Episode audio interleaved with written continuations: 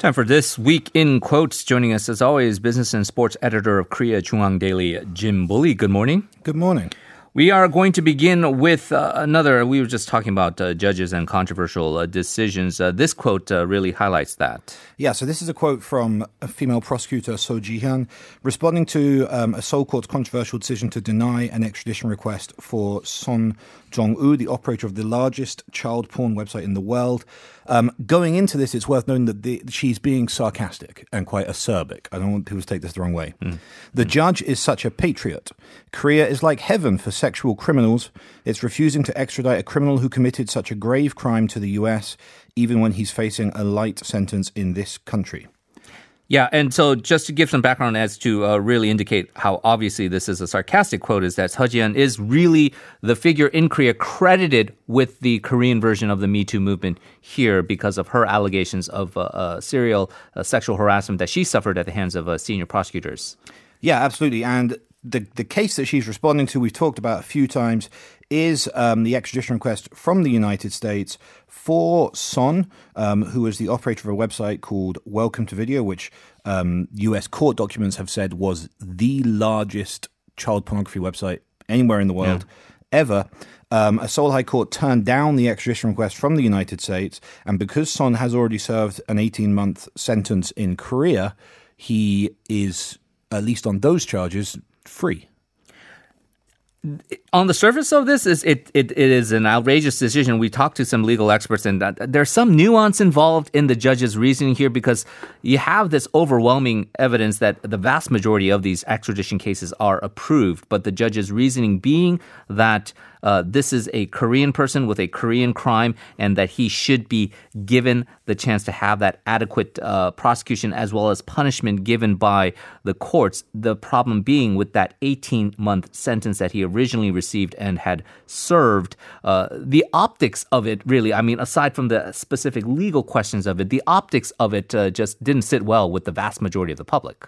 Yeah, absolutely. And Son will face other charges in Korea, which is another yeah, reason yeah, yeah. not to um, extradite him. But this is sort of once again, uh, for the second time really in the last six months, bringing to the light how how lenient Korean laws are on um, on any sort of uh, sexual related crimes, really, um, and uh, you know, to put that in in this case is particularly stark because there are people in the United States, Americans who had downloaded material from his website who are serving five to fifteen years in prison just for for accessing the website, whilst the man behind it, because he's subject to Korean law, not American law, um, spends eighteen months, and obviously that's that's not a good image. Yeah, and that those discrepancies are always going to be commented on, and you can bet that there will be a lot of scrutiny in these forthcoming trials with Son uh, as he is in Korea. Although uh, I guess the question of extradition to a lot of people's minds uh, is still open.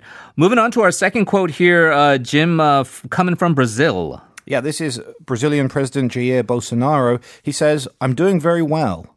Now, Bolsonaro uh, tested positive for coronavirus. Hmm. Um, an especially interesting story because Bolsonaro's position on um, coronavirus over the last six months has, um, has, almost made made Trump look quite moderate in his reaction to it. Yeah. Bolsonaro spent a while just denying it existed. Um, he's repeatedly told his followers that there's no chance he's going to get it because he's really healthy. Um, he has uh, has touted miracle cures. Um, right now, he says that he's taking hydro hydroxychloroquine. Yeah, there you go.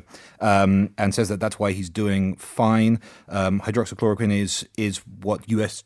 President Donald Trump also said could be a cure for um, coronavirus. Yeah, something about right wing populists and, and their real like affinity towards this drug. It absolutely seems to be. The U.S. National Institute of Health has said that that's definitely not true. Yeah. Don't take it; it's a bad idea. Um, but yeah, Bolsonaro tested positive for coronavirus despite months of denying it existed or could ever affect him.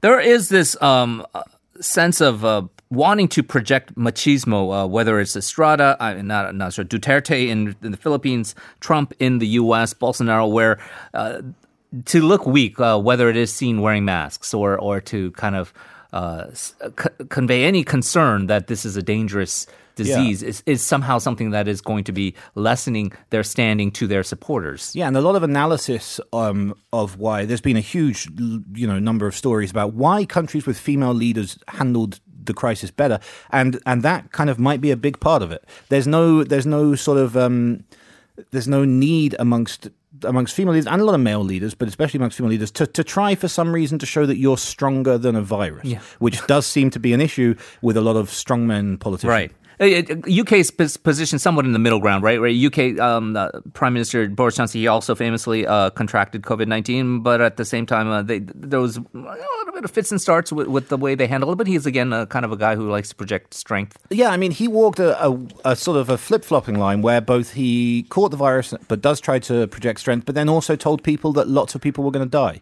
So it was kind of a strange. He positioned himself in in the middle. I don't think he really decided which way he was going to go with it. Right, right. Okay, uh, well, speaking of one of those uh, right wing populist uh, leaders that we were talking about, uh, we uh, end our uh, This Week in Quotes uh, with a quote uh, coming out of the U.S. Yeah, so uh, this is Mary Trump, the niece of US President Donald Trump, who says it would be the end of American democracy if her uncle is re-elected as president.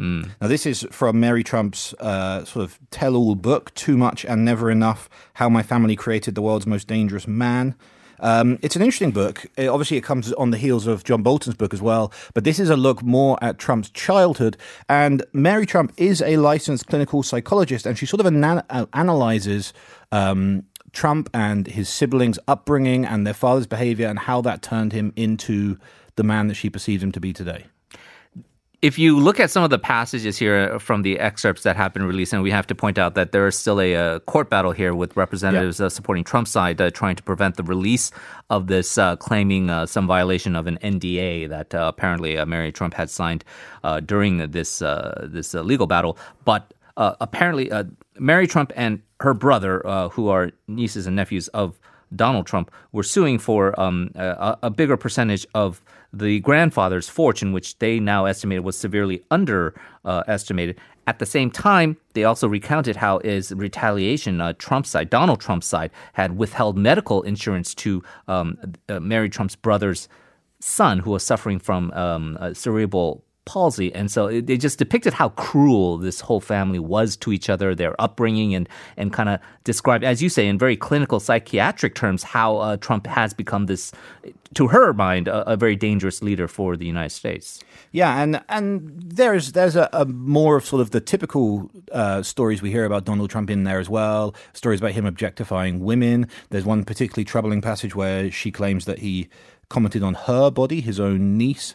Um, there are stories about how um, she says he cheated his way through life, starting from getting into college and then pretty much everything since then. Um, so there's a lot of a lot of sort of that more traditional tell-all kind of content in there, but there is this interesting, almost medical analysis side to it as well. There, you mentioned that one thing about the cheating because uh, apparently it has been found now that uh, he uh, allegedly had uh, paid uh, one of his buddies, uh, I think his name was Joe Shapiro, to actually take the SAT exam, which is one of the requirements for college admittance to, to get into the University of uh, Pennsylvania. Uh, again, bottom line though, in your view, I mean, this is not going to change a lot of his supporters' minds. Uh, it's just going to come down to November, where it does look like he's got some work to do to get reelected.